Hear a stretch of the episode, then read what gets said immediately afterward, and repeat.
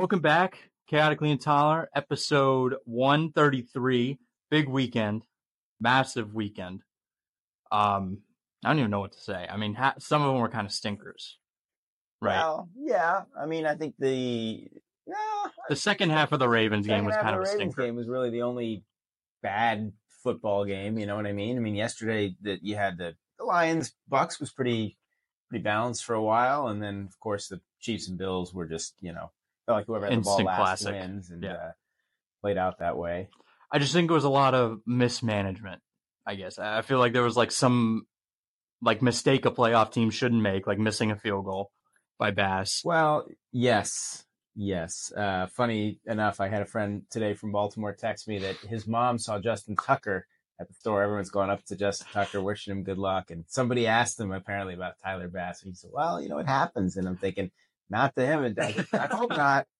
Um, but I mean, in that case, well, the the fake punt was absurd Yeah. and desperate, and you could see it coming because they were they were messing around with the formation, and um, but we'll get into this with that game. The the score was not nearly as. Cl- I mean, the way the Chiefs dominated the game offensively, Yeah. almost eight yards of play. Buffalo was doing everything it could to protect its defense, the play calling. They were just over. They were just overmatched. Mhm. They were just undermanned and overmatched in that game. And um, there's been talk about Kyle Shanahan and how he's not aggressive enough in the postseason. Because going back to the Atlanta Super Bowl, you know, there were a lot of question marks about his play calling in that game and the way that the you know the Patriots comeback unfolded, and then in the Super Bowl a couple of years ago against the Chiefs, um, and even on Saturday with Purdy, the feeling was it, it it was it just I don't know that it wasn't aggressive enough, they weren't explosive enough. So, um, yeah, the coaching is a big part of it, and health. Yeah. I mean, my God, like we saw it yesterday in the Bills game, especially. You saw it with Deebo Samuel. Um, you got to be healthy this time of year. Mhm. This isn't quite like baseball where you can lose a, a key guy or two and you can make trades or you can, you know, the, the, the other 23 guys on the roster will just pick you up individually. Football, you know, you, you can't go too deep into the depth chart Yeah. and expect to win. Well, I mean, we saw the Lions pick up Zach Ertz today. That Like, was, that's yes, you telling. said that was a big, yeah. And like I was saying before, maybe that's insurance for LaPorta. Maybe they think he can make an impact, or maybe just because he played in the NFC West for the Cardinals, he knows he has a couple tips on how to attack the 49ers. Who knows? Yeah. Yeah. Uh, let's talk Ravens Texans to start.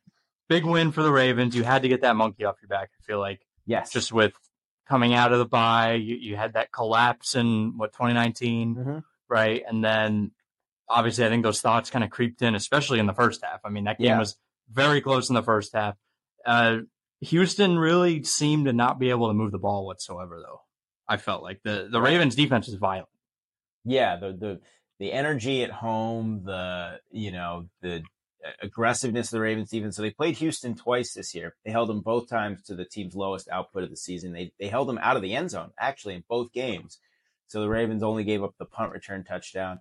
You never want to see your special teams have a breakdown in the postseason or anytime. Mhm. Um, remember, the Ravens won a game on a punt return against the Rams in December. Yeah.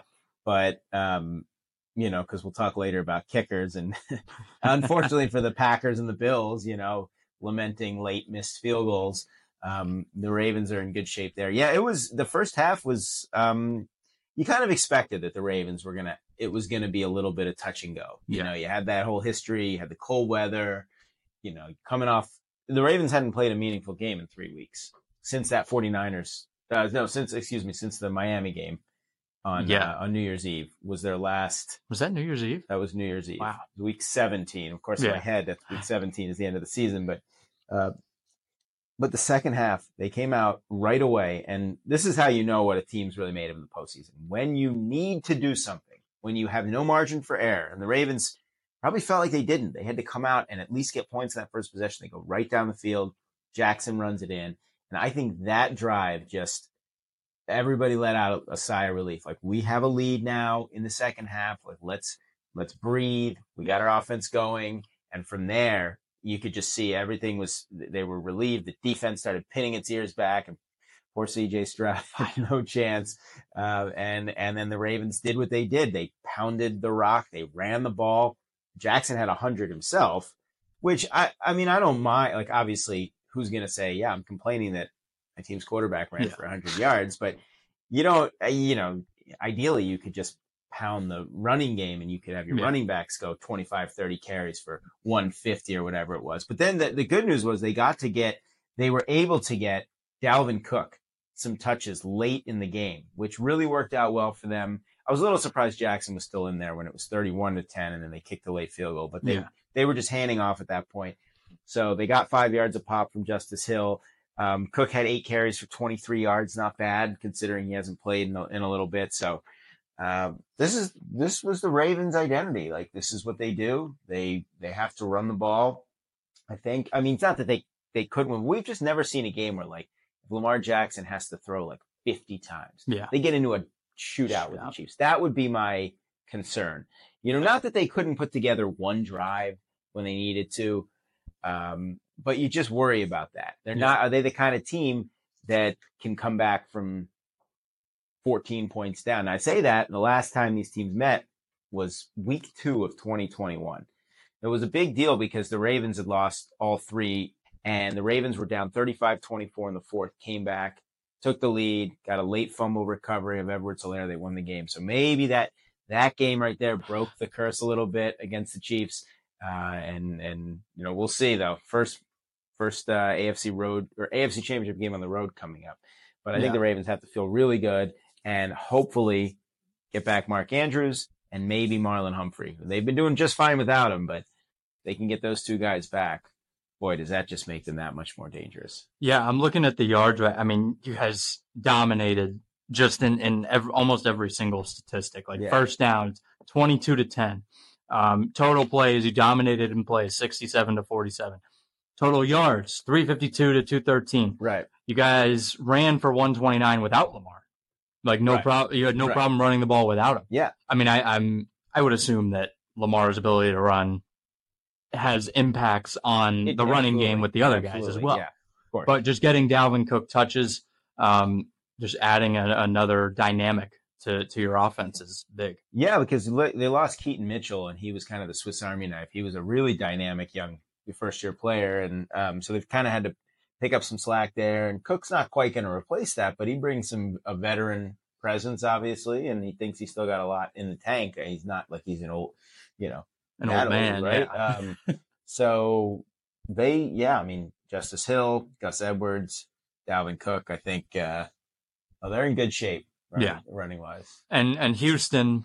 I mean, I, I don't think you can come away from anything with this game. Like the only thing you say is that wow, what a what a run we had. I yeah. mean, this was you don't exp- you didn't even expect to beat Cleveland. I feel like Right, right. they didn't expect to be in the playoffs. They didn't expect to beat the Colts. Like the fact that they were here is a success.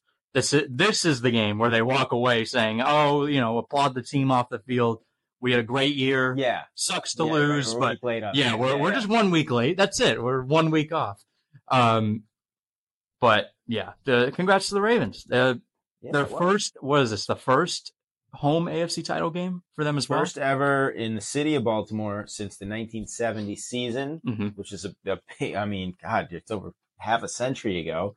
Um, that was on the way to Super Bowl five against the Cowboys, uh, the, Which they won in a- Colts. Gross. Yeah, they won in a say that, gross was game. like, even though it was won basically on a last second field goal, that it was one of the worst Super Yeah. Bowls ever. I think there was like five turnovers by Yeah. each team. I want Uh, to say. Yeah, it was something like that. And I'm trying to think, was it Jim O'Brien? Was that his name? Um, it's yeah. So the Ravens, this is their fifth AFC Championship game, but first one Yeah. at home. Most of them were in New England. Most of right. Two, uh, two against the Pats, one against the Raiders, one against the Steelers. So the the good thing for the Ravens is even though this group has not really that they don't have a lot of. Yeah, I mean they have some postseason experience, but not you know Super Bowl experience. Deep runs. Kyle Van Noy, who started on the team with nine sacks this year, he comes with two Super Bowl wins. He was part of one of the best. Uh, Bill Belichick's one of his masterpieces when he beat. I mean, he, he completely shut down the Rams. Yeah. Um, well, twice ever, but in 2018 when they held him to three points, and Van Noy was a big part of that team. And that's just those are the savvy type of pickups that the Ravens make because the Ravens this was their first playoff win since the 2014 season right? And they beat they beat uh, Pittsburgh in the wild card Wow. round that year. It's been a while, but what I was going to say was, you know, we'll we'll come back when we preview this game. Um, but the Ravens, like Harbaugh, at least, and the organization has experience playing these like uh, uh, Goliaths of the conference because, like you said, right, they a lot of those championship games were New England or Pittsburgh. So, the, you know, the Chiefs are kind of the new Patriots, right? Patriots are out of the way, so the Chiefs can be the Patriots, and uh, this is kind of like that type of moment. And the Ravens have always risen to the occasion in those games, even the ones that they lost. They were very close, very valiant. They did it, you know, one year they had a rookie Flacco. Oh It- It was a pick six that basically sealed the game. And then the one in New England with Billy Cundiff and uh, Lee Evans. But hey, knock on wood, because that ended up the greatest thing was Billy Cundiff misses that field goal. The Ravens pick up Justin Tucker, some undrafted kid, the next year, and um, it's worked out pretty well. So um, I think the Ravens have to feel as, as good as they possibly could coming out Yeah. of this game. I mean, well, like- John Harbaugh was dancing all all in the all in the locker room. a lot of Harbaugh dancing in general. Yeah. this in 2024, right? I Jim and and I think Jack was in there too. Jack, probably Harbaugh. There. Yeah, Peyton Manning was at the game Saturday, and then somehow he made it to was it Detroit or Buffalo? I can't remember. I think it was Detroit. Probably Detroit because Yeah. he did that thing with Jeff Daniels. I he did he did the that. seance. They did a seance in like I don't even know November maybe maybe Oh, or put all the October. Lions did- Mojo to bed. Yeah, whatever. they did a whole videos for like pay, like Omaha Productions or something. Oh, okay. Him and Jeff Daniels. There's a bathtub. They poured something in it. I don't know, some sort of seance, and it's worked. I was wondering about Jeff Daniels because he was like the one celebrity I didn't see, but I know he's a Yeah. big time Lions fan. And I, by the way, and we'll talk plenty about you know Taylor Swift, but like I, I for the Lions to have some celebrities attached to that team, Yeah.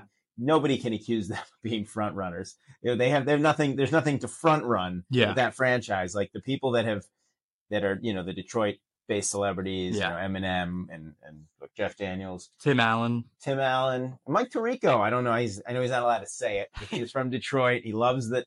I, I love that he got to do the game, Mhm. both games. He's gotten to do both Lions playoff Wow. games, which is um he's a Michigan guy, and uh you know those are the people you want to see. Yeah. And you want to see the owners and shots of the the GM, maybe the people that were instrumental. I don't want to see a player's girlfriend or wife uh, or his brother for that matter, or just, I mean, it's fine. I understand. Or they'll show like con- concern shots, you know, like CJ Stroud's mom. I thought that was great. Like, Yeah. Show her, you know, she's, yeah, I understand. Like it's a, the mother of a player. It's different, but like Yeah. the Taylor Swift thing, my God, it's getting ridiculous. She's actually she. I don't. She's not at fault at all, in my opinion. No, She's she's just- she's just sitting she's there. just there. And The NFL, yeah. she should. It's the it's the media's uh, uh, inability to consume enough of it. Yeah. Yeah, she has. Of course, she has every right to be there and to support him. What else would she do? The Jason the Jason Kelce thing, because he's in the NFL. I I understood why they were going all over him. Like every it felt like every five minutes they were they were cutting to Jason Kelce doing something crazy. Well, it's nothing like rooting for the team that beat you in the Super Bowl last year, right? He he knows he's retired. I've I've actually heard the theory that he's gonna him and Travis are gonna retire at the same time on their podcast on New Heights. That's Oh. that's the new working theory because Jason has said I haven't made a decision yet. I can't make a decision. Um, but they said it on the podcast. They said I haven't made a decision, and Travis has already been talking about, hey, um, I might be getting too old.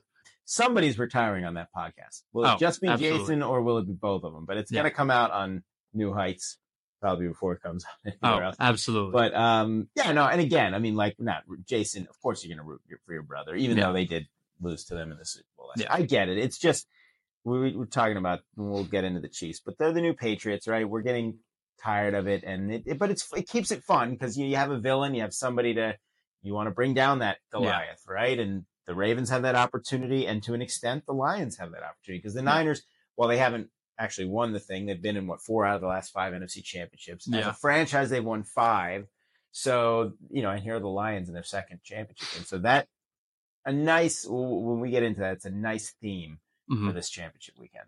Yeah. Um, it's it's just funny to remember. I think back to 2018 when Brady was still on the Patriots, Yeah, and but we're still Mahomes- Mahomes went in, you know, or uh, they welcomed Brady to Arrowhead, Mhm. and everyone was like, "Oh my God, I hope the Chiefs win! I hope the Chiefs win." just the heel turn that has happened, Uh huh. where everyone hates Mahomes now. Like it's crazy. Auto commercial. I mean, God. and it's like I get it, but it's it's just very interesting to see how quickly that that narrative can change. Like it's almost like that. Right. When don't let me get on too much of a tangent, but my big problem with the the Chiefs, as much as anything, is okay if they're going to be the new dynasty, fine. They the the torch was never properly passed. Usually, when you when the torch is passed, you have that that game where you beat them, Yeah. and you you say, okay, now it's our time. They didn't beat Brady. Brady went in and beat Mahomes that year, and it's not that Mahomes played a great second half. Terrible in the first half, great in the second half. Patriots they got it in overtime. They never gave it Yeah. back. Um, and then the next year, there was a chance that they were going to meet again. But Ryan Tannehill and those scrappy Tennessee Titans and Mike Vrabel went back to New England, knocks them off, and instead the Chiefs are hosting a- nine and seven Titans team for Yeah. the AFC Championship game instead of maybe, well, ma- maybe having to get past the Patriots in the divisional round.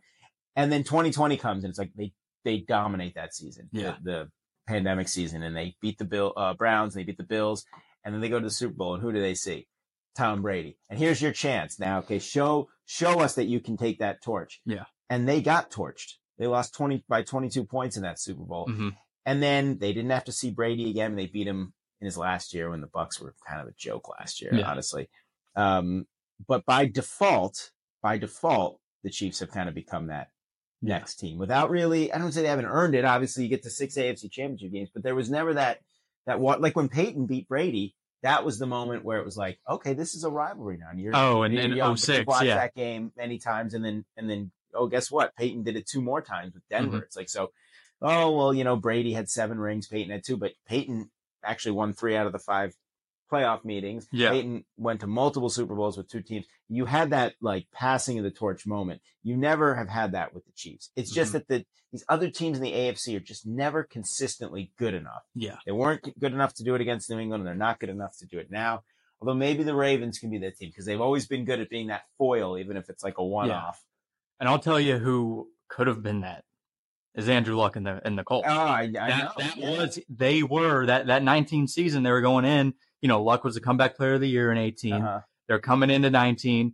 Every, I mean, they were. I don't even think the Colts were a dark horse to win the AFC. They were probably The three. horse. Like they were three. Yeah. The it was it was New England, Kansas City, and Indy, and they also had the defensive rookie of the year and and Darius Leonard, Right. who was Darius, not Derek- Shaq at the Shaq, time. Yeah. Um, and then the retirement, and then everything kind of goes to shit. And then you think, oh my God, Jacoby Brissett, like this team might be good enough Yeah. just to to throw in Jacoby Brissett, maybe make a run. We beat the Chiefs in Kansas City, and then he hurts his knee against Cleveland or against Pittsburgh. He hurt his knee against Pittsburgh, Oh. and then he wasn't the same after that. It was Right. it was over. I I remember it was like we we th- brought in like three other quarterbacks in that same game. Who's the famous backup from New England who was always behind Brady? Uh, Hoyer. Oh. We had Hoyer in that game. had a few of those guys. Yeah. Yeah. few yeah. Hoyers. Um, funny though, I was thinking about it this because you always said anytime the Colts beat the Chiefs, Chiefs win the Super Bowl. Yep. Um, Colts beat the Chiefs in Week Three last year by three Yeah. points. They beat the Ravens in Week Three by three points this year. Well, and the Right. logo theory. And then the logo theory. I don't know if I, logo. I just missed the old Super Bowl logos that were. Oh, I missed that ones. too. That was just oh terrible decision by the NFL. But yes, I've noticed that people are saying it's got to be Ravens Niners, but You know the script. The it's script. script. yeah, Uh, Niners Packers. Mm. This one. what a game! Oh, I was so close. You were so Oh, it was was- twenty-one to seventeen, All the way down. You should have seen me. You should Oh, have seen I me was, I was watching. thinking of you the whole time. My my dad. I was like, my dad was like, "Oh, you're not gonna get it. You're not gonna get it." And the and you know the score was like kind of. I think it was kind of getting a little too high by halftime. And I was like, this thing could stay if if the weather comes back, if that rain comes back in, and the offense slows down again, this score could stick just enough. And then when San Francisco got the ball late in the game, go and make that touchdown drive, Yeah. you just knew, like you knew they were gonna do it. Well, and Carlson missing the field goal obviously Yeah. would have made it 24-17, and then Mhm. maybe it's tie. They go to overtime. Yeah. Um, ugh, you just you felt like the Packers, like I don't know, were they just hot or were they actually that good? Because I still can't get out of my mind that they gave up 30 points to Carolina, who then Yeah. got shut out twice. Like they were such a Jekyll and Hyde team, and this was kind of a Jekyll and Hyde game where like came out looking great, and that fourth down, my God, like we talked about it, I talked about it with a bunch of my friends, just in general.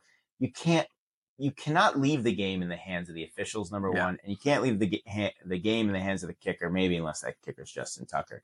You have to get points when you can get them. Yeah. I thought that was a forced rush decision to go for it early.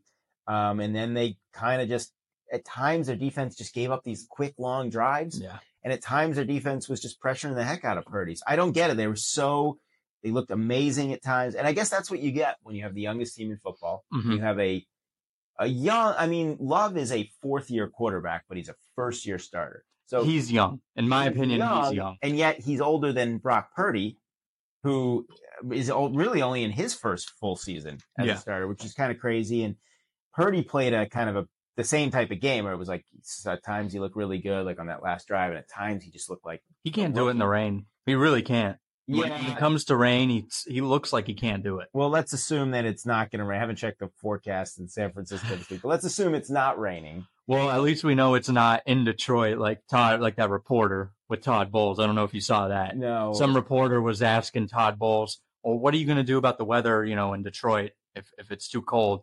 And Bowles like looks at him. He was very respectful about Yeah, it, but he yeah. was like, "Well, I mean, it's good they have a dome. yeah, Like, yeah. yeah. that's that's really helpful." That He's like, "Oh, a did you mean going out to dinner? What am I going to do? I, I don't know. I'll probably try not to eat outside." Maybe you just like drive in the car. You're afraid of, yeah, yeah, you know, yeah. hydroplaning or something. No, Bowles is a nice guy. I mean, uh, I'm glad he kind of, yeah. Um, but anyway, so yeah, so back to the 49ers. Like Mhm.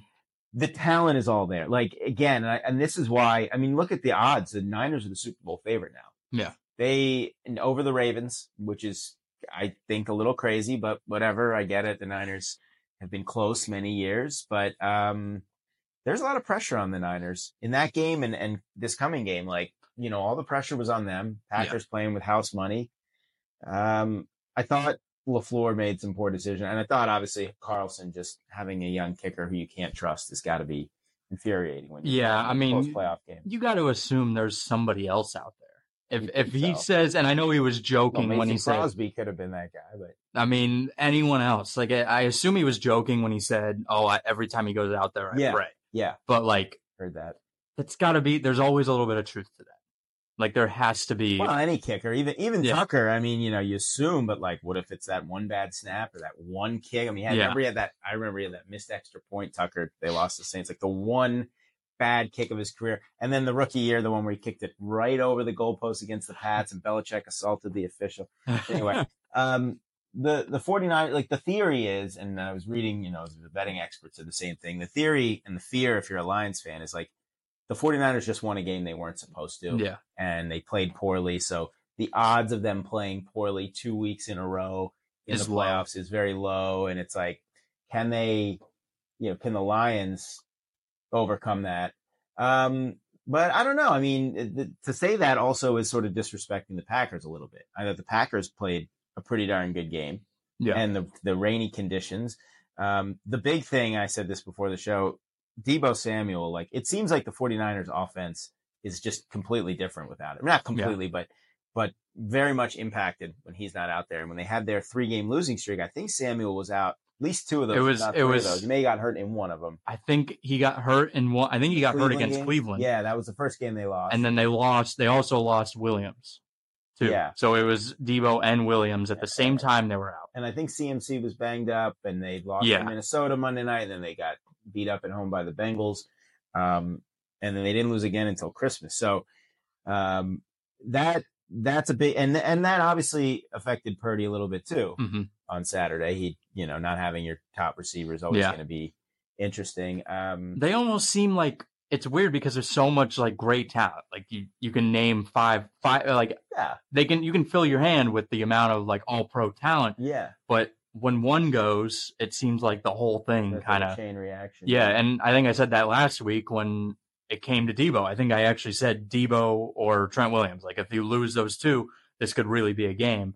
And they lost them, and and you know San Francisco didn't look the same. And again, the weather.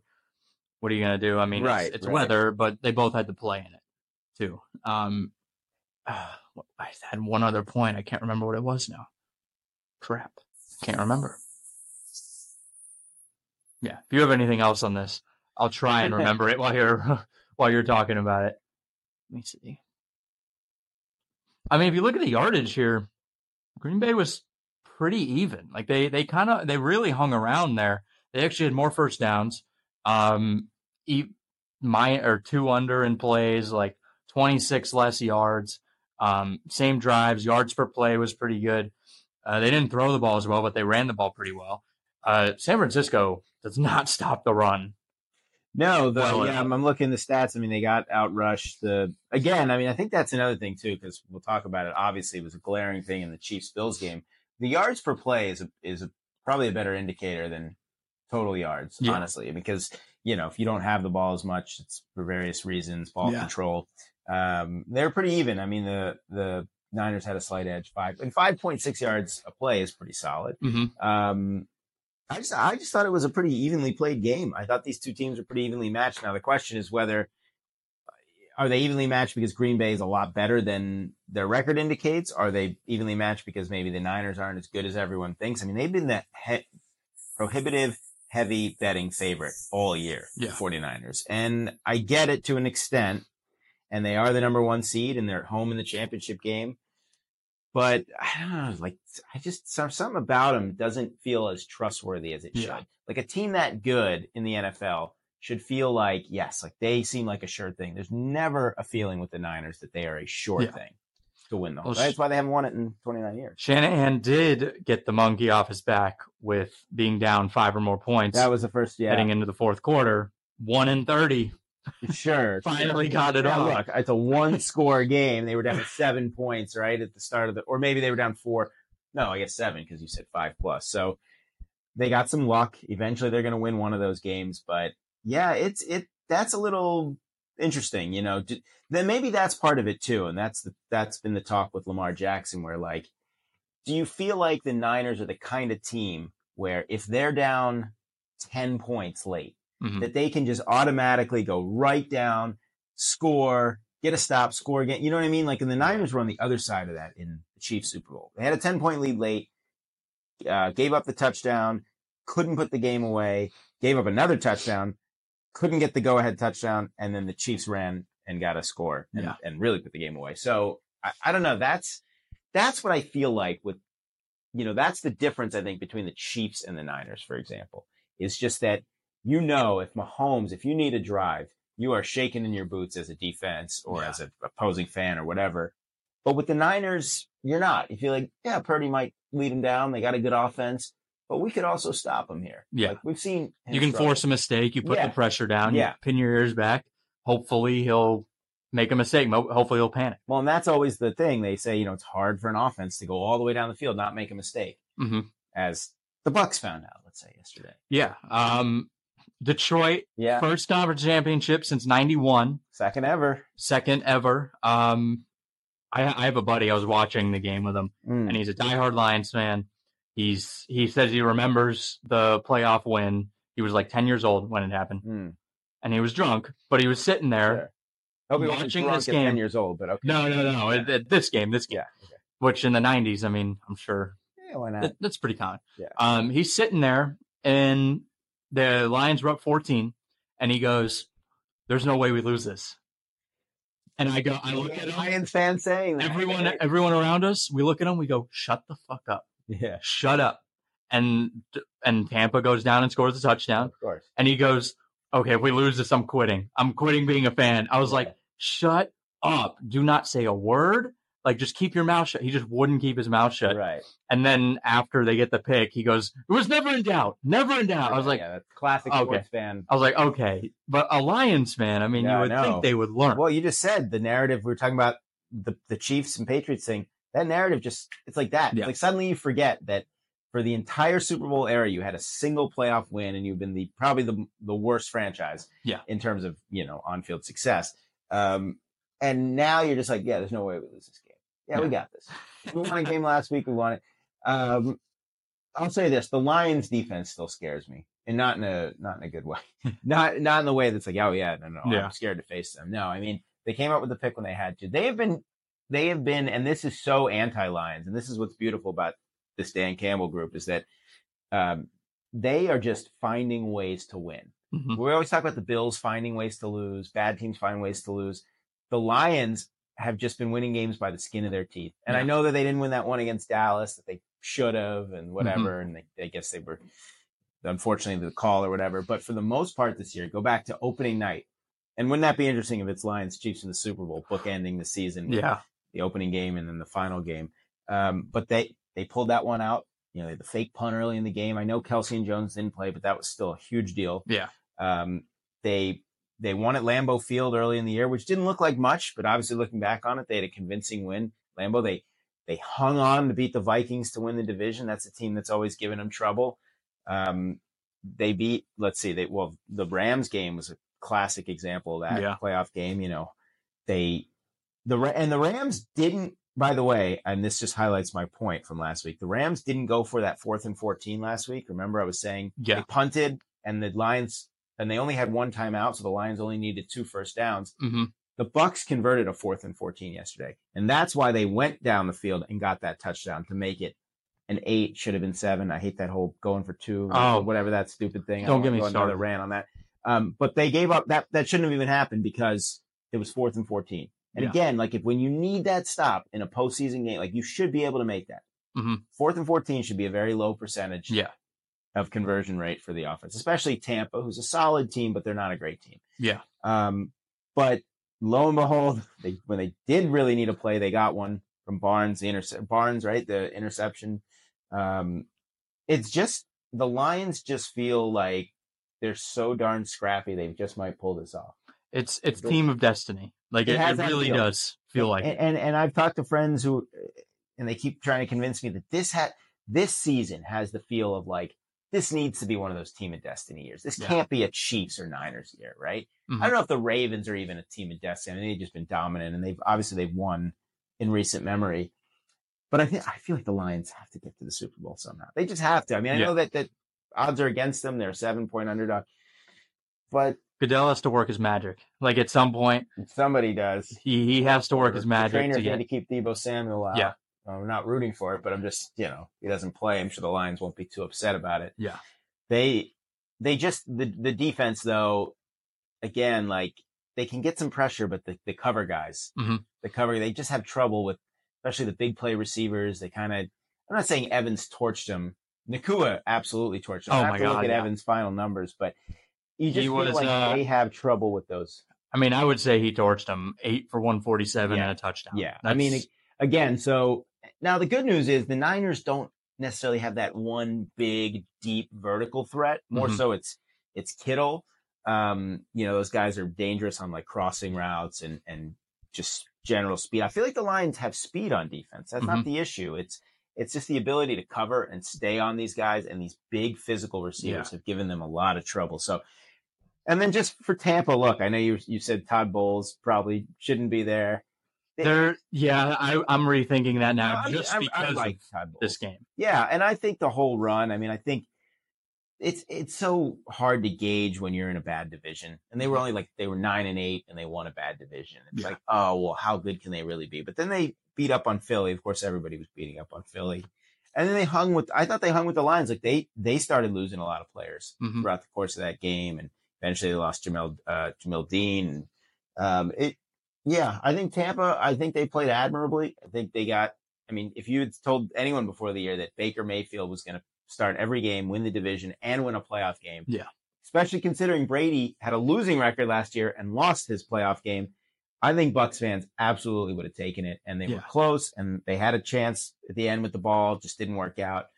So I think hats off to Bowles and the Bucks, Yeah. because they got hot at the end of the year, right? They were, I want to say they were like four and seven at one point because they because they were three and one, and then they lost six of seven, and then going into yesterday they had won six of seven.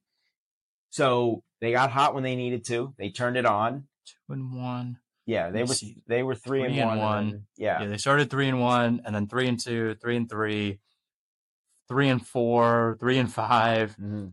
four and five. So they were three and five, Yeah, so they, they were four four, and and seven at one point, I think. four and six, four and seven. Actually, they lost to the Colts, Yeah, and then they played a close one against Carolina, which I remember that was in the rain. That was like downpour yeah, rain in Tampa. yes, that was like right after Thanksgiving. So yeah, they Mhm. lost six to seven, but then they won six to seven before losing yesterday. So I, I I think Tampa, look, they were worthy of being there. I don't think they were like this, just the worst playoff team that ever got there. I mean, I think they were Absolutely a solid team. not. They had a good No. defense, a good run game.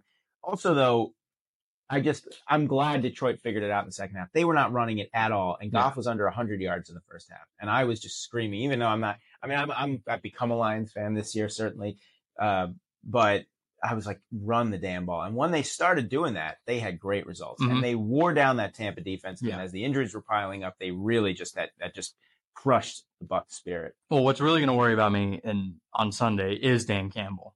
Right, And right. Yeah, he- I gonna have mean- like an emotional decision that's just going to backfire. Well, they were up seven at one point, and they're driving down the field. This was like probably this is going to win the game, but they could have just ran the clock down. They were running the ball all over Tampa. They were destroying them on the ground, Mhm. and he kept throwing. He kept throwing, and and the Lions fan I was sitting next to was justifying it by saying he's trying to put the game away. He's trying to put the game away. I was like, you can put the game away by running the ball here. yeah, You can run the clock down, and they still can't stop you. You're going to run and score a touchdown anyways right, why are you going to risk stopping the clock? Why are you going to risk uh, an interception, which I would say is much more higher risk than Yeah. a fumble with Jahmyr Gibbs? right. There, there's no reason to throw the ball, and he has repeatedly done that in, in situations where you don't need to. He he gets overly aggressive, and that's gonna that could be the bane of of their existence The on Bu- Sunday. Yeah, the Bucks dropped an interception in the end zone Mhm. early in the game, so Goff got away with one there. Yeah, Um, I understand maybe being aggressive if you're playing a team like the Chiefs yeah, or you know an explosive team, maybe maybe the 49ers. We're talking about Sunday, um, but against the Bucks, there was no need to get Yeah. there. You just keep running it. Their defense is thin. They're worn out. hmm You just need to run the clock. The Bucks offense, it's unlikely that they're going to be able to go right down. Although they did go right down the field before halftime, and again, that's yeah, always a concern that the, the Lions are capable of just giving up a, a long touchdown drive Mhm. quickly, and they just don't have those guys that can consistently make stops. But um, yes, Dan Campbell is overly aggressive, and and most people, and Dan Campbell himself would probably tell you like this is what got us here. yeah. So we're gonna- going back all the way to week one, that fake punt in like the second quarter against Kansas City at their own 17. Like it worked, right? And you can look at it because they ended up getting a touchdown on that drive. Um, I, I get, look, if you're going to change the Lions losing culture, I, I understand that you have to do some drastic. I'm- I'm fine. Not Again. Yeah, I'm fine if it's. I mean, I'm not fine, but I'm understand if it's consistent. If he keeps it consistent, Sure. that's fine with me. We know what to expect. But we've seen, like Todd Bowles, who is not an aggressive coach whatsoever, right. Very good. going for two in a situation when Uh, you. I would rather know what I need going into the final drive Right. rather than possibly. forced to get. Yeah. I Collinsworth was defending it. I don't. I don't know who invented this. I, I've always had this system for two point conversions. The coaches always go by the card. They don't think things through. I've had thoughts about when you're down 13 and you Mhm. score late in the game, you actually might want to go for two to get within five. That way, if you don't get the onside kick, they're in plus territory. You can still give up a field goal. It's an eight Oh, and you'll game. be fine. So thinking ahead, something like that. If someone did that, or even if you're down, um, well, and then if you're down five, you also if you go and score a touchdown, you go for two anyways. You right, go up three. You, It- could go up the- three in that. the extra case. point doesn't matter. Right, exactly. And so the whole, oh no, you just need to score and get down six and then score again and go at one. But no, you're trying to think ahead.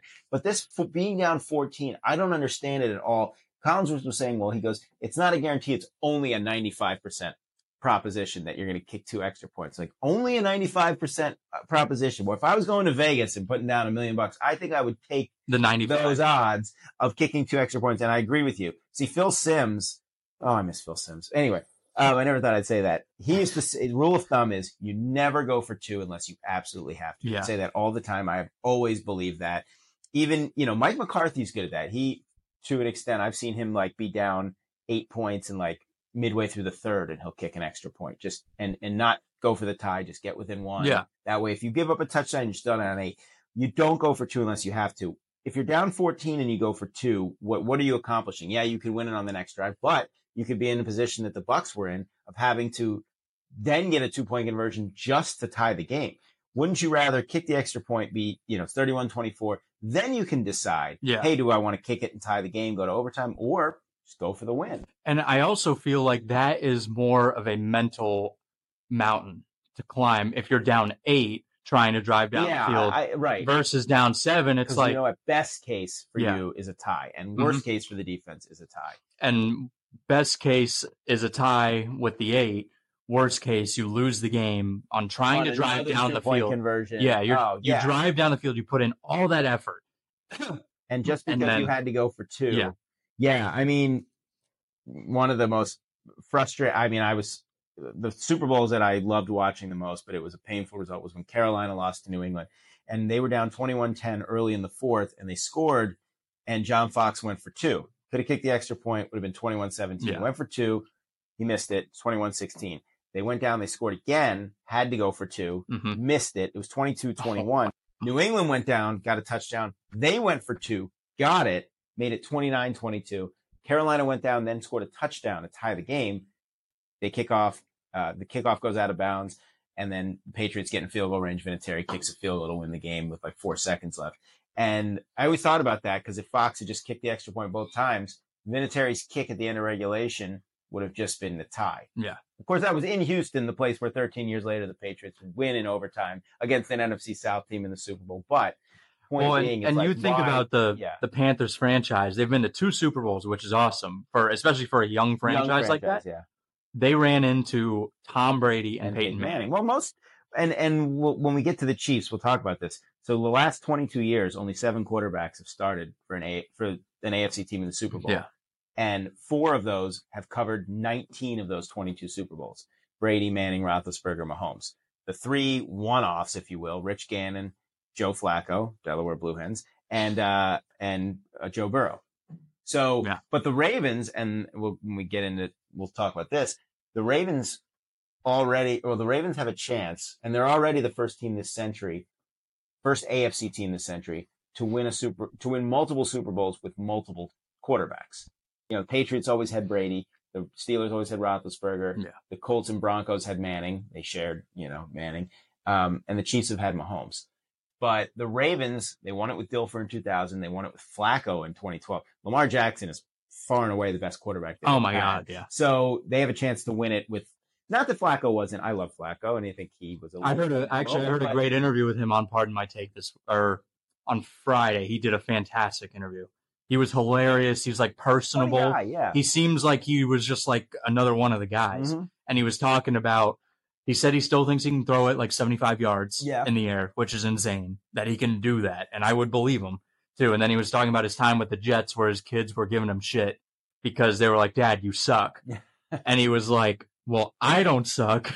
We're just not winning right now. Yeah, yeah, yeah. And they his kids don't even remember him winning a Super Bowl in those Right. great Ravens teams that I mean battled Brady in, in Yeah. the playoffs. Like those were battles. I think the road. a lot of people don't even for, don't even remember that. I think those, those were like battles. It wasn't like Oh, I they just remember, owned them. Yeah. Oh, you remember? yeah, I remember. Yeah. the the majority of the Right. public that aren't Ravens fans, yeah. they probably remember that as oh the the Pats just kind of beat the Ravens every year. Uh, right. They didn't they didn't think anything else of it. But it, those were I'll never I'll never forget those. Those were fights. Yeah, and Flacco, he has tied with Brady. I was wrong. I think last week I said, or whenever, that he had the most road wins ever. He's tied with Brady with seven. Six different postseasons where he won a road playoff game.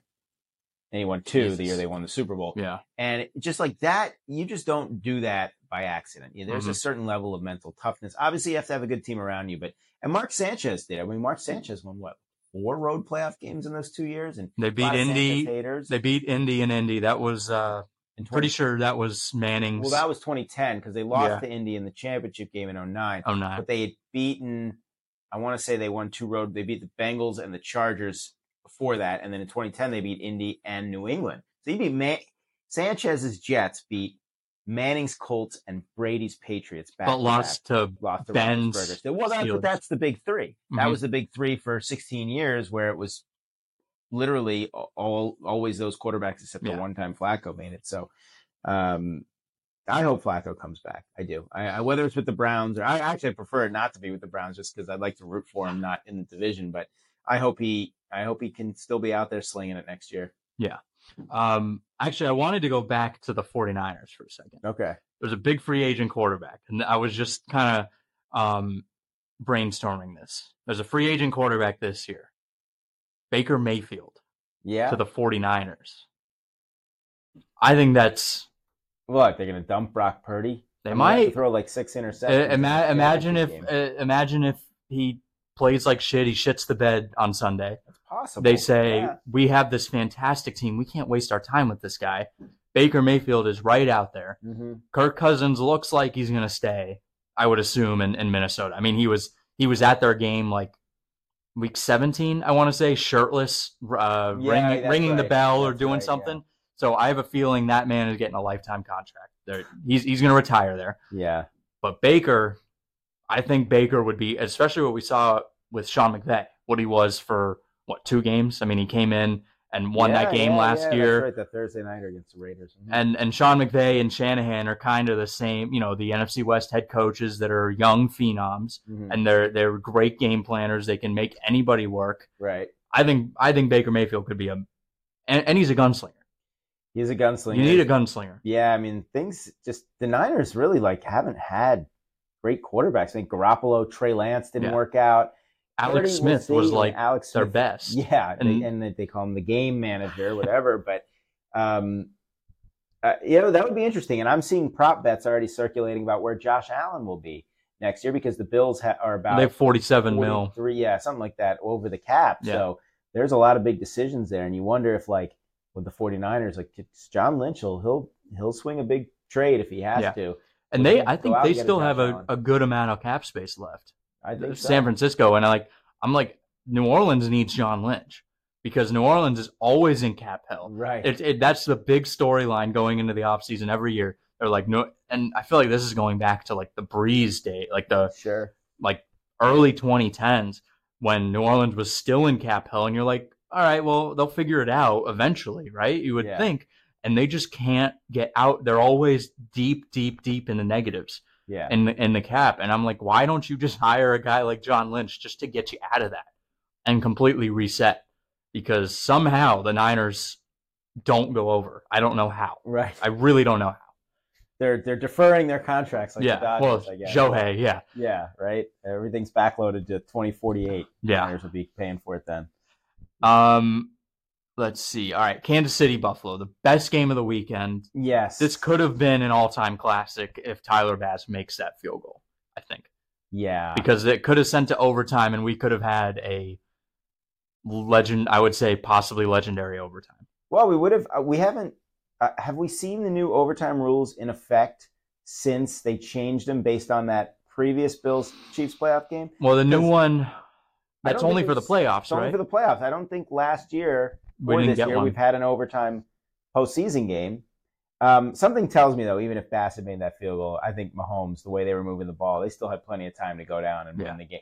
So I told you this before. I think uh, it was a good game. I think before people start immediately assuming that this is McDermott's fault, although the fake punt, well, I don't know what the hell that was. he got that was out of that. as bad as yeah. Well, that was almost as bad as the Chuck Pagano right?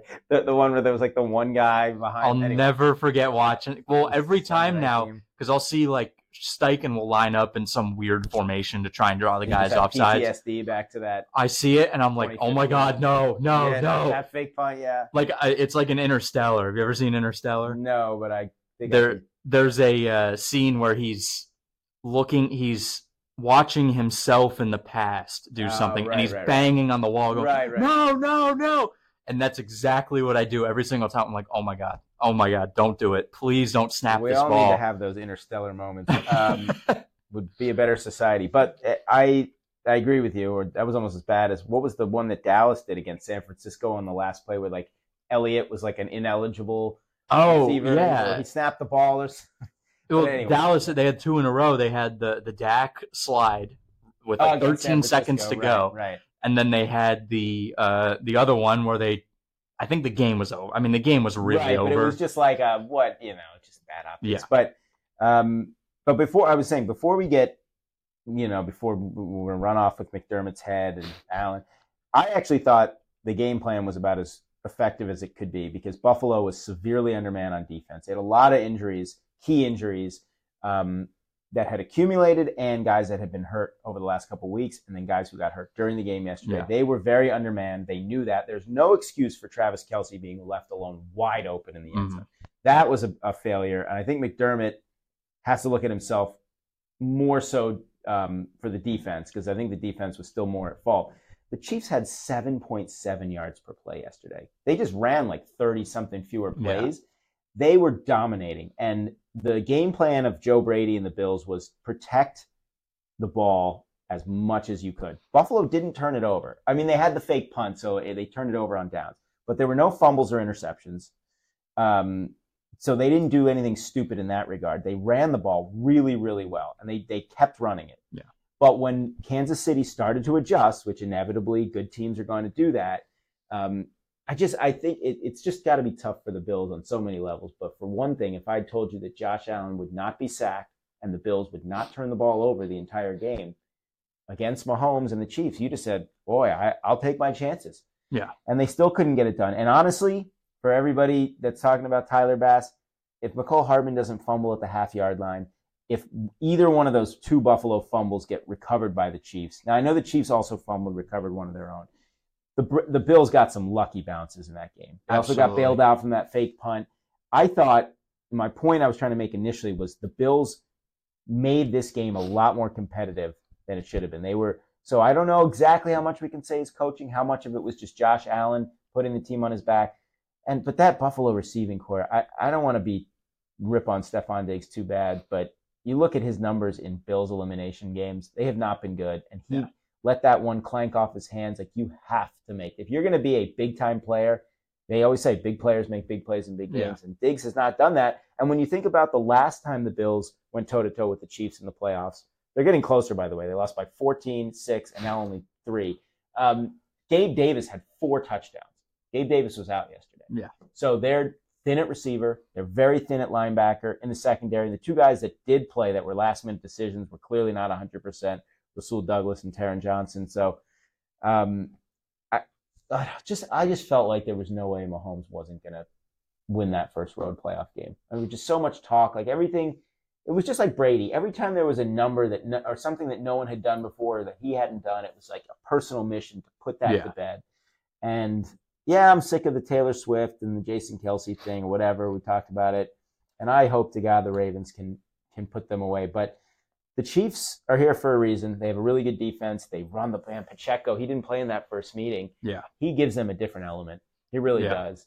Well, I mean, when they were trying to close out the game at the end, yeah, they I think yeah, down, it was yeah. like immediate, right? And and I was like, well, some Chiefs fans were like cheering because I was at a Chiefs bar, right? And I was like, well, calm down. You guys got that a little too quick. It was like you, I, I mean, it's important to pick up the first down because it was two first downs that right. I think they needed to close it out.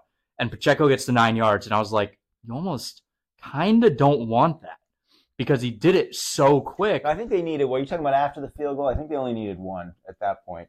But here's the thing: if you're a defense, and not that I'm qualified to coach defenses, but my feeling is, well, if you're the Chiefs, you want to give Pacheco a head of steam. So I expect to see more tosses and mm-hmm. plays where you can stretch him out a little. And then if you're the defense, you have to find a way to shoot those gaps yeah. quicker if you can. Um, here's the thing with the with the upcoming game. So we talked about the Bills being decimated by injuries, right? And that's a big part of the playoffs. Like you have to be healthy because you don't have that. It's not like baseball where you can just you know make trades or you know it, it's not so much a one star, two star. Like there's no skill position. Well, also be I I think that's because of the playbook. I think the playbook is a massive it, thing with that because these guys study the playbook all off season. Right. They work on the playbook and work on on understanding the playbook all like all through the preseason, and you're still you can still see the guys working on it through the first few weeks of the regular season. Like if, if you go and trade for a guy, a lot of times he's kind of limited in, in what he can do. Right. You almost want him. You almost want him to be like a Travis Kelce who just hey, go find the open space. Right, right. Go, you don't have or any Gronk, routes. Who never watched film. Apparently. Yeah. Oh, Gronk didn't care. He, he was yeah. just a monster to. You couldn't yeah. guard him even if you knew where he was yeah, going. Yeah, Just, um, I agree. Right, and so there's that that whole chemistry where it's like baseball. Yeah, maybe you're pitcher. You got to work with the catcher a little bit. For mm-hmm. most part, you're a hitter. Just go in. You're facing the same guys you face. Yeah. So it's not it's not the same. And and fortunately for the Ravens, they there's a good chance they'll get Mark Andrews back, maybe Marlon Humphrey, and the Chiefs. I got to say this. We could talk a lot about Chiefs players and Chiefs coaches. The Chiefs training staff, first of all, getting Mahomes to be able to play three playoff games last year Yeah. with a with a high ankle sprain, hmm which knocked Tom Brady out of his first championship game because Bledsoe had to come in back in 01. Yeah. Um, it's a, you know, the fact that they have been very fortunate with players missing, uh, you know, significant players missing any significant amount of time. Kelce has been on the field almost his whole career. Yeah. Chris Jones hasn't had any major injuries. The- You know, I said Pacheco was out a couple games. Um, he was out for that first Buffalo meeting, which was big. They they only have a couple guys on IR, a couple notable guys. I mean, Jerick McKinnon, um, Cook, I think one of their safeties, but Willie Gay got hurt. He's expected to play. Um, McDuffie tweaked an ankle. Joe Thuney, but they're very they're healthy. Yeah. The Bills were not, and that's that's another thing that the Chiefs they're they're I don't know what it is. I don't know why some teams oh the Bills always seem to have injuries. hmm Miami always seems to have injuries, so you can't say it's Miami's chi- Miami's chicken shit. yeah. Well, they're They you are- know, they are. candy ass Yeah, they're candy ass chicken shit, whatever. and, and I always wonder, is it just is it technique? Is it just players who, you know, like I, I'll tell you, just watching Lamar Jackson, I hold my breath every time. He he's a actually violent runner. Like he's so fast and explosive. he he's the one guy where because because I I didn't I understood why the running quarterback hasn't worked worked I guess right. because I don't think offensive play callers know how to properly use them, and I don't think they give them enough time as well to to develop and kind of settle into the system because th- they're gonna suck for a while. It, it seems like Lamar is a different style of runner where he is so elusive. I'm actually confident that he won't get hurt. Well, and he's very aware. Yeah, Where and I think when he got hurt last year, I think it was on a sack. It was on just a traditional pass. I can't remember with his knee. and then I know we had his diarrhea issue too a few years ago. right too. in Cleveland, he had to leave yeah. the game. that doesn't happen um, but I, I think, yeah, when I think also play callers are hesitant to run their quarterback too much because Yeah. they just don't want him taking too many hits. But you're right, Lamar is unique in that way. Look, Mahomes had a couple of massive runs. First of all, I and it, and it's easy for me to say because when you're in that moment, you don't know how you're going to react. But why are guys going for the throw fake when they're five yards past the line of scrimmage? You go like this, and the guy's jumping. Like, just go to hit him at that point. You're not going to Well, block the throw. Now the only the only reason they'll fall for it is the Allen lateral Yo, early in the game. Don't Remember get that? Bills fans started on laterals. Maybe the gods were just being nice because of the Music City Miracle, right? And um, you know, and and sadly, we just lost Frank Wycheck a short Yeah. while ago, who was uh, who threw that lateral. But um, yeah, I mean, I understand, and the Chiefs did it to the Bills, but it didn't count. I actually thought, with all the crazy bounces that were going the Bills' way yesterday, like that was finally the day that Yeah, karma should. Because that first meeting, when that happened and the Bills got away with that, I was like, maybe this is the break that gets Buffalo going. Like maybe Mhm. this is the moment where all those past demons go out and they went on this winning streak. And then yesterday you had these fumbles bouncing their way, Mhm. And you know you had the the Allen lateral and you had the Mecole Hardman fumble at the half yard. Like it was like it just felt like Buffalo was living a charmed life and they weren't Yeah. supposed to win. And then they just the gods just couldn't let it be. They had to bring wide right. Uh, Jim Nantz with the call. So it was a great game. And and I again, I think my takeaway is you actually have to give Buffalo credit for keeping it as close as they did because they were they were outmanned. They were. yeah.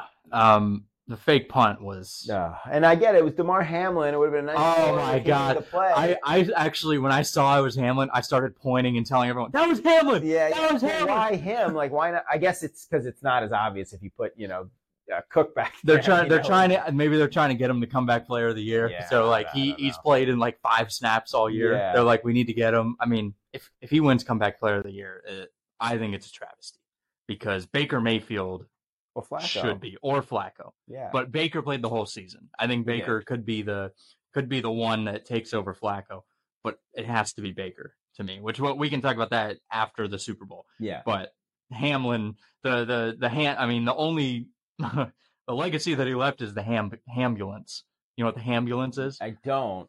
It's the ambulance in the Bill Stadium that is decorated with Damar Hamlin all over it. One, it just occurred to me that Travis Kelce did, th- he did to this Taylor. To, to Taylor. Taylor. but and I didn't think of it at the time, but that was like somebody on the Bengals, I think it was last year, that they said that he was mocking it, or or somebody did it, and they or on social media or something, and and someone was upset because they thought they were kind of poking fun at Damar Hamlin or something. And obviously Kelce wasn't in no way. No, I- I but it was just interesting because I remember somebody did it last, or there's something to do with that. I don't remember what it was. I think it was the Bengals. Yeah. Uh, or maybe it was, no, maybe it was the Steelers. That's what it was. The guy made a play and he did, or he did a cardiac arrest. I don't remember what. There, was so there, there but is a Mad, like that. there is a Madden celebration too. If you're playing Madden and you score a touchdown, sometimes they'll do the, they'll do like a the CPR revival, I see. I see. and Maybe and oh. They did it like somebody caught it like it was like the night that happened. They were playing Madden and they did the celebration. They caught it on video. They were like really Madden. I was yeah, like, yeah.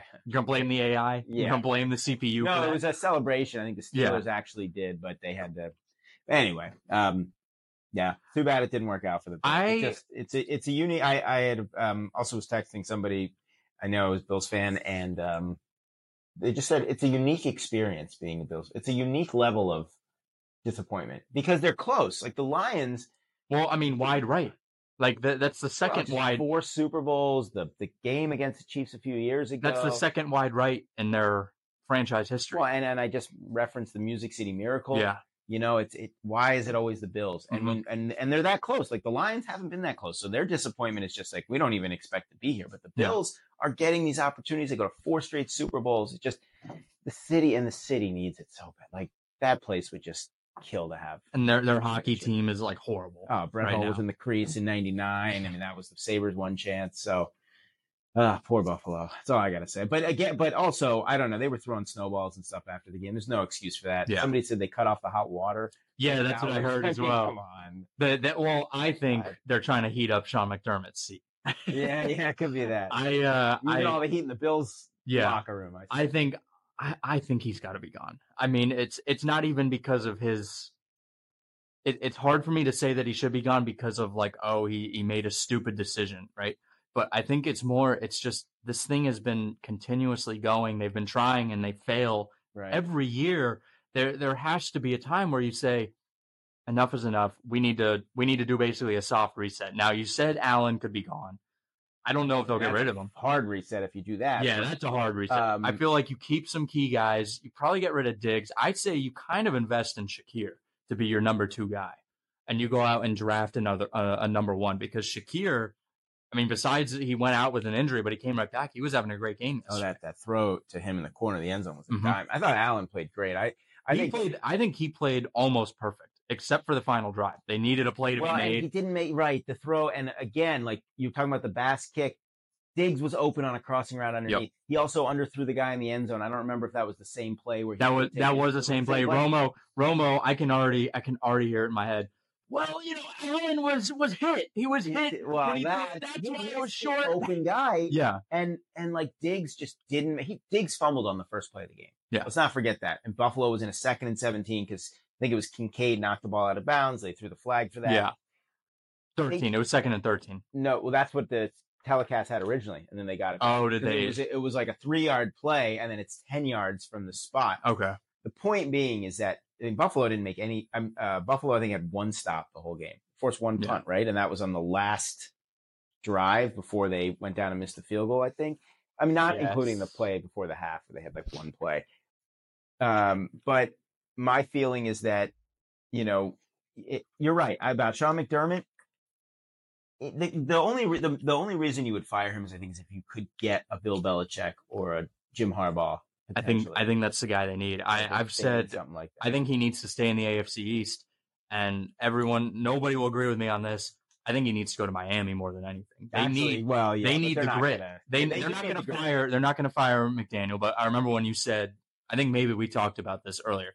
But I mean, Belichick in Miami is he, he's the guy that's going to turn the AC down to to thirty and in the dome and say, "All right, now you play. Let's fucking do it." Like yeah, we're I'm going Or to he's play shirtless. or you know the, the the seventy two Dolphins used to talk about in the old days, man. In practice, they wouldn't give him any water. They'd play. They'd be practicing in the summer.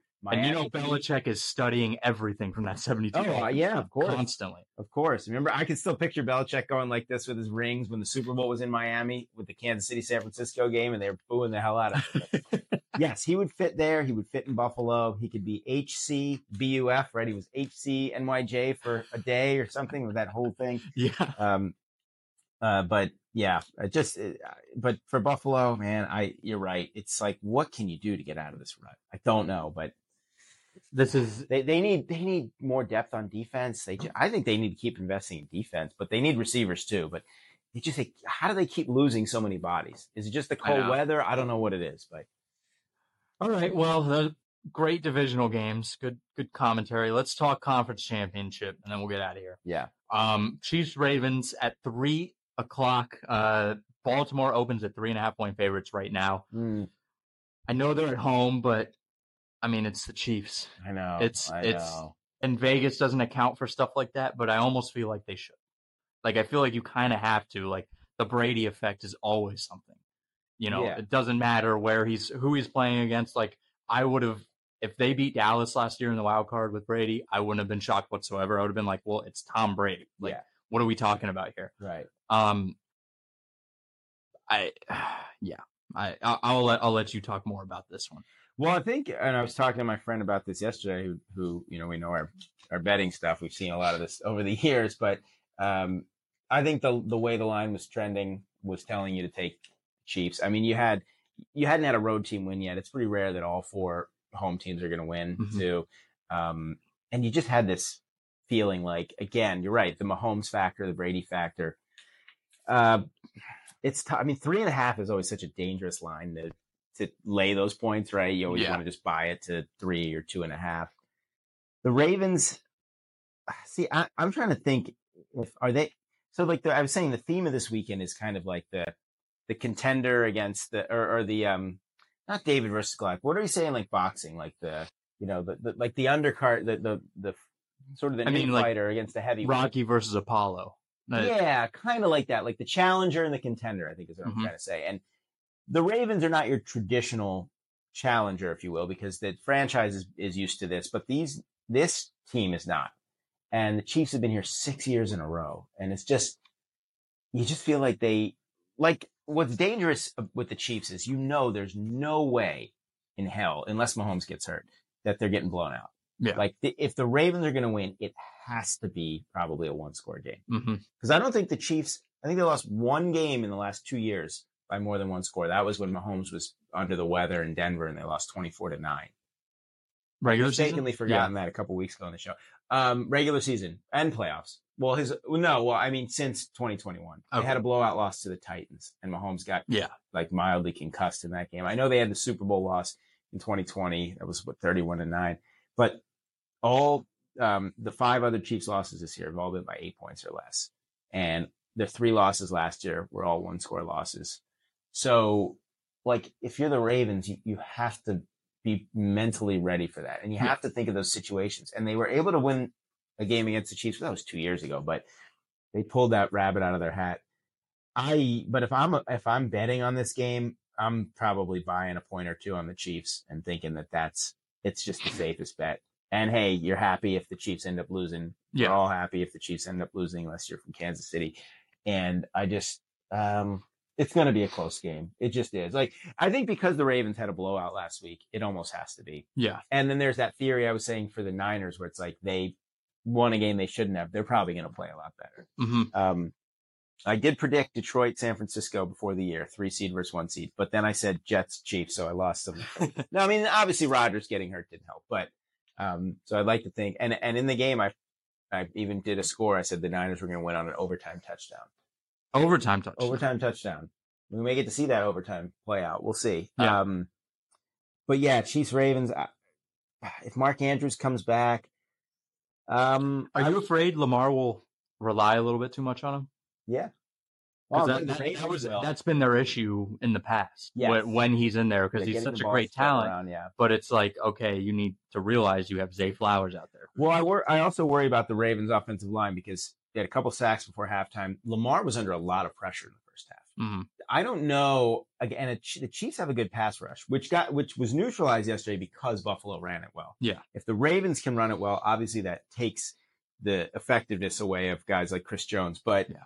if they're not, and if the Ravens get behind and they have to start throwing, can the line hold up against a Chiefs defense that's going to pin its ears? back? And you know Spagnuolo loves to send Oh my crazy god, yeah. pressure. I mean, this is this will be a matchup of two defenses that are just going to throw the kitchen sink at the opposing quarterback. hmm Um, and it, to me, it's going to come down to again limiting mistakes. I mean, it, it stinks for Buffalo that they won the turnover battle yesterday and lost the game. Usually, that's that's the formula you need to beat the Chiefs. But my hunch is, if the my hunch is in this game, hmm the, the winner of the turnover battle is the winner of the game, and it's going to be close. I uh, I don't want to pick it because it's just I'm too nervous. Uh, I just my prediction is that it's close, and if you're betting, I think the best advice would be to buy a few points for the Chiefs, Yeah. and play that. Um, I'm just looking at the Chiefs' history this year. Um, yeah, the Buffalo game was the most points they've given up to an AFC team all year, 24. Uh, they gave up 27 to Green Bay, which they lost in the regular season. But besides that, they have not given up anymore. So I feel like their defense is going to rebound. Because the Chiefs, yeah, the yeah. Well, the the um the Chiefs were the only team in the NFL not to give up more than 27 in a game this year. oh wow, Yeah. Um, Buffalo only gave up 30 once, and they were the other team, I think, that only gave up 30 at least once. Mhm. So you're talking about 19 games with the Chiefs Yeah. of not giving up more than 27 points. So if you're the Ravens defense, you got to figure you've got to hold the Chiefs to Yeah. low 20s or teens to win this game. I mean, not to say that the Ravens couldn't be that first team, hmm but again, that, that and that was such a staple of New England. We talked about Kansas City being so similar to New England, like Belichick's defense. They, there would be years where they were like 2011, and they were like 31st against the pass or something, but they just don't give up points. yeah. They they figure out ways to make the offense make a mistake, and that's what I worry about. hmm After that uh, Packers game with the 27, they gave up 20, 17, uh, 20, 17, and 12, which, I mean, that was against the Chargers. So, Yeah, the offenses they played weren't great. I mean, Buffalo they they gave up the 20 against, and the Raiders they gave up the 20. Mhm. But right, the Packers was the highest scoring output against them this year. I feel I feel like they're due for a rebound. They uh, the defenses Well, yeah, yeah, and I mean, look, because they also they I had no mean sacks and they had no turnovers, Mhm. and they got torched on the ground. and I feel like that even the score wasn't reflective of how offensive of a game it was. There was three punts all game. Right. all game.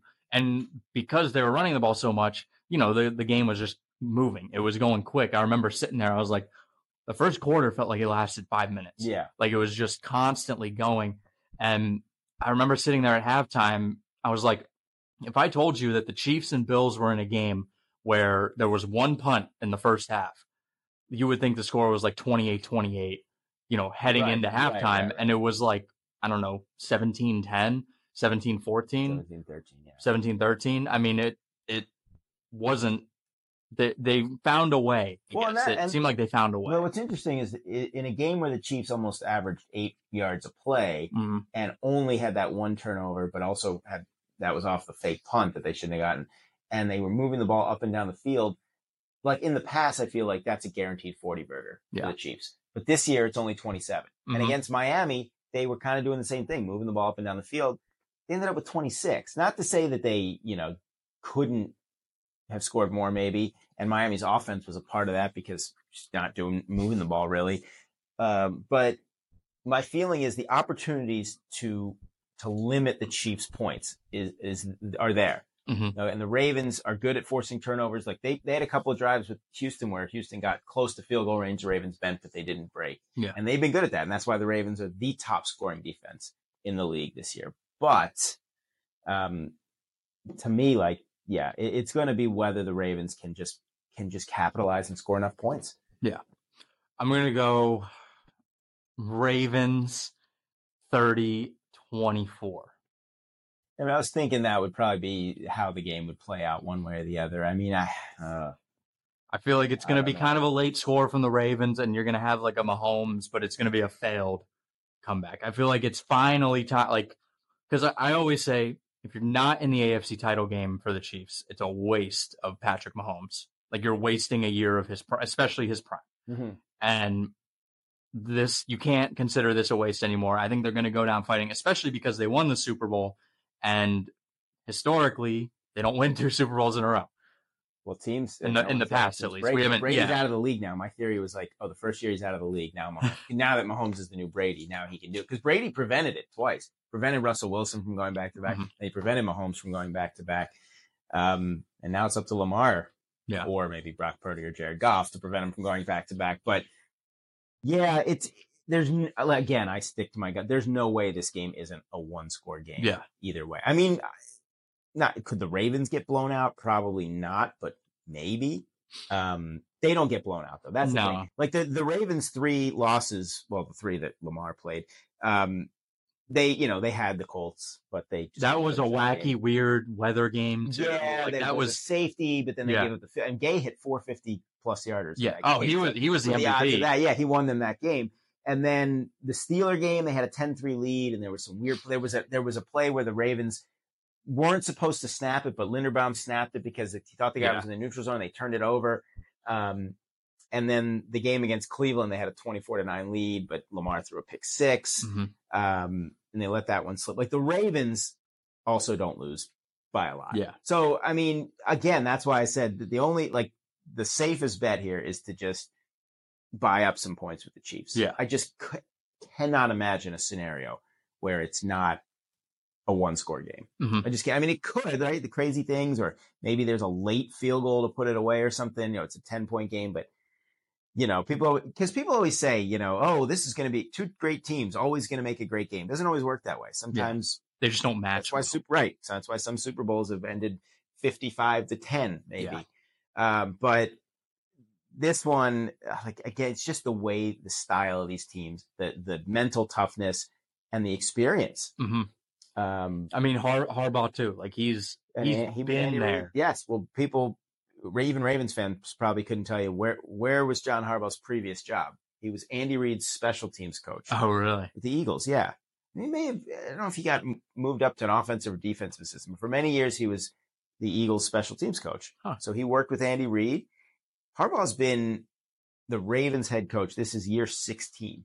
So for all the experience that maybe a lot of the players lack, the coach has it. Yeah. And um, now Lamar has a playoff win, but now you got to go win back to back. Yeah. He's never done that.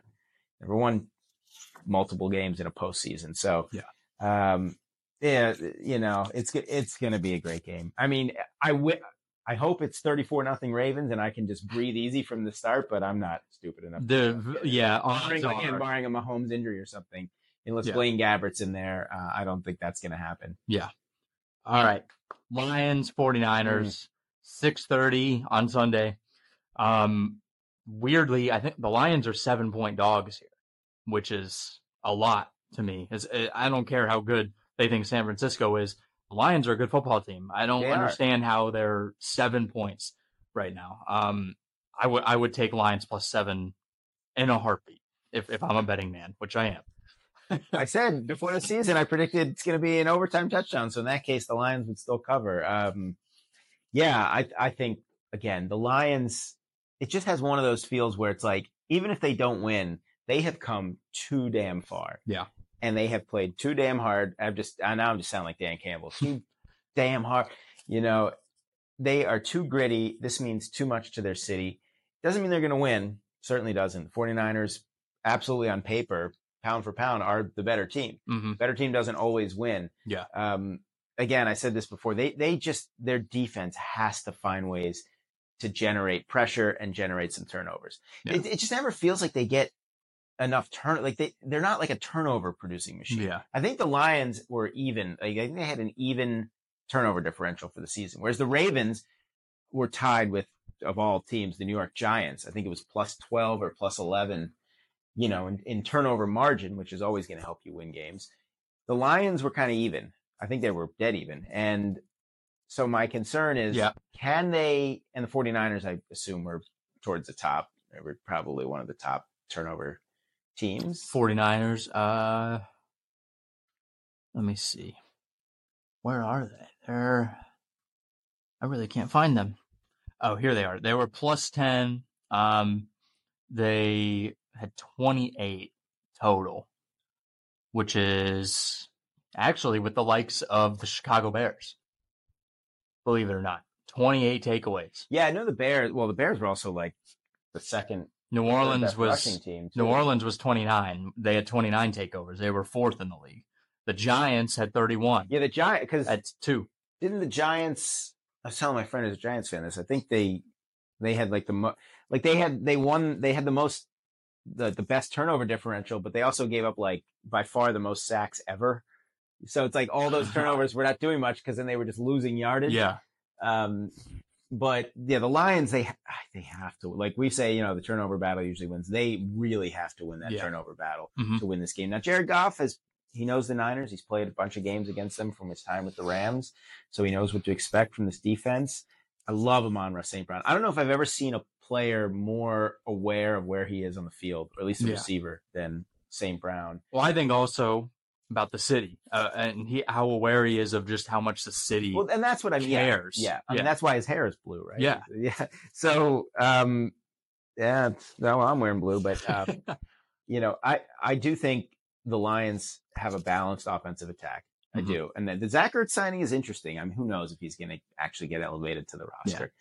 Um, well, they're saying that he's at least expected to. That's what they they're expecting to elevate him. that would be amazing. Yeah. Um, because you know it was only six years ago that he scored the winning touchdown for Philadelphia Yeah. in the Super Bowl. Philly special. Um, yes, not that play, but that same Yeah. Super Bowl. Yeah. But he was was he did he No, throw that? Trey Burton That's who it was. to Nick. Well, Foles. actually, he ended up playing for the Colts too. Trey Burton. Trey Burton, Yeah. two or last year actually, and of course Foles because of Frank Reich. the, yeah, and Foles played for the Colts. Yeah. Um, but the Deebo Samuel injury is it's big, and we've been Mhm. saying it a lot. I think you know his his presence makes them a different dynamic of offense. But like I said, you know the Lions have struggled a lot with these big play receivers. The Niners don't have that one big deep vertical threat. hmm So it'll be interesting to see how they kind of how they match up and how the Niners sort of use their weapons against that um, Detroit defense. But then you got to be able to stop Christian McCaffrey. It's easier Yeah. said than done because that that's another guy when he gets ahead of steam. My God, he's like a like a he's like a, a bowling ball meets a road runner or something. it's incredible. Like the guy's legs. I just love that Ed McCaffrey played for Mike Shanahan and now Christian McCaffrey plays for Kyle Shanahan. I I, re- I just think you're going to get two great championship games. Last year, you you would have, but Purdy got hurt, and it just turned into an, an Eagles route. hmm Um, We got a great AFC championship game. we did. We I did. was I was pulling hard for Cincinnati. oh, I think last everybody year. was. Yeah. Well, we we interviewed a Cincinnati player too, yeah, so I was David like, Gaither, right? I was like, oh my god, like we have to have this guy make another Super Bowl. I made a shirt up with him on yeah, it, yeah. and I'm at my buddy's house who's a diehard Chiefs fan. Everyone around me is like screaming at me because I'm I'm the only Bengals fan. They're like, you're not even a Bengals fan. I'm like, this is good for business. Yeah. It's great for business. yeah, I mean, the Chiefs, like most of their championship games have been actually pretty good, right? Yeah. Like the one before was the one where they had the 18 point lead on. They Yeah. had the one against New England. The Tennessee game was okay, and then the Buffalo game was kind of a runaway. But Yeah. the the um here's the the numbers always you know it's all about trends and cycles in sports. So home teams in the championship games the last 10 years are 16 and 4 uh, we did have one year in there where both road teams won, which was 2018. Was the Rams won Oh, early Rams, Patriots. Patriots. Um, in 2012, it happened. The Ravens and the Niners, funny Mhm. enough, when they met in the Super Bowl. Prior to that, 97. I think it happened once prior to that. I want to say maybe 92. So it's very rare that both road teams win. Yeah. We had about a nine year stretch, a 10 year stretch between 97 and no, nine year stretch in 05. I was looking this up earlier. At least one road team won each of those. My feeling is we may well get one road team, but which road team is going to be? Are we going to be stuck with, oh my God, we got to watch the Chiefs and the 49ers again? Or are we going to get that dream Ravens Lions? Oh my Super Bowl? God. Well, we may look, we may get Chiefs Lions crazy, or we may get the Ravens and the Niners. There's four possible matchups. The, Vegas has Ravens, obviously Ravens Niners is the Yeah. favorite because they're they're the two favorites. My hunch is I I do feel like we're gonna get one road team, and I just pray it's I pray it's not the Chiefs. I, I hope it's Detroit too. I'm it's Detroit. I'm actually looking at how they stopped the run. They really didn't. I mean, No, Detroit. Tampa Bay. Second, oh, you're talking about, but in the regular season, the regular season they were great, but they didn't. best run defense. They they were giving up 5.9 yards to carry. They were getting hurt. except. Tampa Bay just didn't run the ball at all. Right. They ran it 15 times. right? I don't. And that- Baker had two of them for 15 yards. Like, yeah, I don't understand. I, I still don't understand Todd Bowles. But just just looking at that, looking at Rachaad White, like he's such a monster, and you He's just back, don't. man. I, yeah. But I think, I mean, Detroit can just if they do what they do normally, I, I feel like they, they can. They very little bit of that reasonably win this game. in them where you just feel like, oh, just don't Yeah. do anything too stupid here. You know, Mhm. just just stay within yourself. Don't get Don't don't call a flea flicker in the in the fourth quarter when you're Right. up like three right, in, in. San Francisco territory. Don't call the flea flicker. in the driving rain, presumably. yeah, right? I mean, good lord, It- Yeah. you I can just see something like that happening to Detroit too, and I would feel so bad. Oh yeah, you just want you want if they're gonna lose, you want them to fight hard, and you don't want there to be any controversy. You don't want like when in the playoffs when they lost to Dallas a Yeah. few years back with the non PI call or whatever. Well, even this this year's past Dallas game with with yeah, uh, yeah, non-reporting, reporting, but yeah, whatever. Yeah, like you don't want or just a wide right or hmm you know a, fum- a Romo fumbled snap. You know, you just if they're gonna lose, you want it to be just a good football game. I'm gonna I'm checking on Frank Ragnow right now because he got rolled up on and- like and- three and, times. Jonah Jackson was out for the rest of the game yesterday. So you you know, again, we've said this many times just tonight alone. Injuries, injuries, injuries. Like just it's hard to get to to really be able to have that kind of depth to sustain it in in this at, in this level at this level in the playoffs. Yeah. Here's something ironic. I, I the first article I clicked on was from the Detroit Free Press, and you have to have a subscription Of course, to read the Detroit Free Press. right? You you would think, Oh, right? yeah, I mean, it's the Free Press. Um, I don't know if they have any sort of Detroit news subscription. Let's check Fox. I don't know if this is going to tell me what I want. Yeah, sprained knee and sprained ankle Oof. during the game. you know, Detroit is such a tough, hard nosed city, and it's uh, you just feel like I'm not saying that other teams like would like. I'm not insinuating that someone on the Dolphins is less likely to play than someone on Detroit, but Yeah. like you just have to. And but there, there is something to be said about when a city feels so connected to its team. And this is always my big problem with the Dodgers, for example. Like as if we're not going to hate them enough for what they've done. Like the fans in LA. I mean, there are, of course, there's plenty of Dodger fans, but you just don't feel like. And It's and, it's that LA mentality. It's that West Coast right. mentality. Well, that or but even Miami, you know, just that Yeah. the weather. It's all transplants. Like when a city and people just the the negative people will say, well, it's because there's nothing to do in Boston or it's cold. There's nothing to do in Detroit, so they have to care more. But it's like it doesn't matter what the reason is. They do care. They have a connection to the city and the fans, and and Detroit is absolutely one of those cities Mhm. where those fans are so passionate and they're so knowledgeable and they're so invested in it. And yes, the Niners have great history, and I'm sure they have a a, a legion of fans, of course. Like, but San Francisco's been here so many times. They've Yeah. won five Super Bowls, and the Chiefs have been to six straight AFC Championship games. Obviously, the Ravens have won a couple too. But Detroit, oh my God, you know, they're just happy to be here. Yeah. Chiefs have been there six years in a row, and the Arrowhead Invitational is taking a show on the road this year. These entitled Chiefs fans, and you have the Lions fans who are just, hey, whatever happens. They- they were happy to just. Go to the wild card. they were happy to win a play, yeah, win Yeah. a playoff game, They were happy just to get there. to win a division. I mean, have some perspective. Of course, fast forward three years, and the Lions have been three straight years, and the Lions fans are like, "This is our birthright. We do this every year." Hopefully, that doesn't. happen. Well, I, I'm I was afraid of that because when, when I said when that earlier, when I was- Mahomes, yeah, yeah, like the eh, I bet in like four years, if this trend continues, people are gonna be like, "Oh, I'm so sick of the Lions." I'm like, "What are you talking about? yeah. I know. We haven't seen the Lions ever this good." Well, it's like the the Yankees are a great example of it. Like their fans are so like disgusted that they only had an 82 and 80 season this year. They haven't had a losing season since 92. They're- Like, your whole perspective changes. They're they're like calling for Cashman's head. They're calling for Boone's head because they haven't won a World Series in ten years. yeah, it's like- 15. But it- counting? 15, 10, Well, everyone is.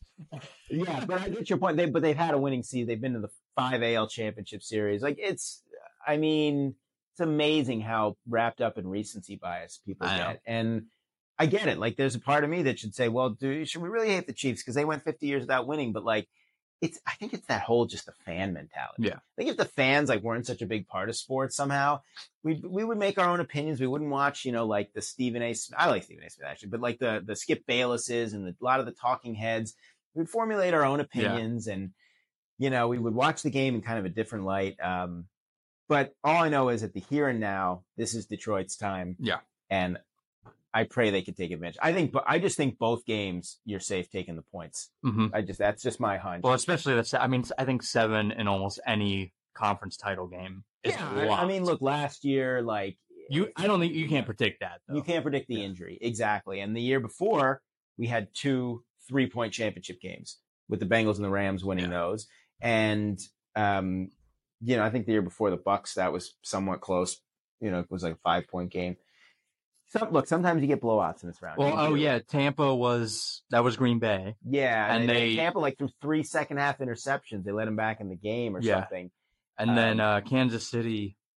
Uh, Kansas Was that City won by Houston? two touchdowns. No, they that was Buffalo. It was twenty. Oh yeah, that was Buffalo. and you know, but like some years you you do get blowouts. Yeah. It happens, but it's just I don't know if the Lions are that like they again, it just because this is such a unique opportunity for them. Yeah. I just I, I can't see any of these four teams getting hammered. I just can't. Like it doesn't mean they'll necessarily even be great games per se, but they will be close. hmm And I think the outcome won't be decided until late. And that's really as a fan, That's well, all at you least want. as a fan of the teams you're not invested in, right? When you want the blowout, that's all you can ask. Yeah, that's all I want. Yeah. I mean, my team isn't there. They're Right, They're never there. Your team might be the reason that my team wins because every year they beat the team that wins the Super Bowl, right? Week three, they did it last year, the Chiefs. I even when I watched it with my friend who's who's a Chiefs fan, and I was telling him and his wife sitting there, and I was like, you know, I'm telling you, if you guys beat us this year, you're gonna win the Super Bowl. yeah, Because we're not. And he was like, oh, okay, whatever. And then I was, and throughout the game, I was like, just remember what I said. Remember what I said. And, you know, and I actually, I was telling him the Colts will win this game. I'm like, don't count us out here. We're bad, but we will win the game. we won. And then I just kept telling him, we're, you guys are going to win the Super Bowl now. You're going to win the Super Bowl. I can just feel it. And now his wife listens to anything I say. And I've been wrong all year. yeah, yeah. I have been so wrong all year. I was, but then I was almost right with like one or two games this weekend. And she was like, "So what do you think about this one?" I'm yeah, like, yeah. "I don't know shit." We both Don't ask me. So close with a couple score. I mean, I had Mhm. 28, 24 Chiefs. I was off by a point. You had 21-17 Packers, which it was till a minute left. Yeah, Um, the only one, the only game I didn't actually get the spread pick right was the Ravens. I was just nervous and kind of picking against it, you know. Uh, so well, I don't. You didn't even pick for the Ravens game. I did, I and it you know was for the half. the first half. yeah. Um, but yes, uh, I took the four games on Draft America, went three and one against the spread. Uh, but I, I think this week I, hmm, I, I almost feel like both road teams are going to cover. Just don't know how that's going to play out in terms Yeah. of wins and losses. yeah, Um, yeah, well, it, we'll see. It's going to be a fun game. yeah. it's going to be a fun weekend, I should say. Everybody have a good weekend. Enjoy the football games. This is the last weekend with multiple games, and then we have to take that stupid Pro The Bowl, dark week. the, the Oh, the fake Pro Bowl, Bowl, games. Oh, Pro Bowl games, whatever Yeah. they're doing. Um, but make sure to like, subscribe, comment, share, whatever. Uh, go to Draft America. Are you doing any picks on Draft America I'm this week? do them for the championship game. So check out Draft America for that. Um, we have a big, major announcement regarding the Chaotically Intolerant Table Tennis League coming out probably next week or within a couple weeks. Uh, a lot of, yeah, a lot of big changes coming to that. So I'm really excited for that. And we will see you next week.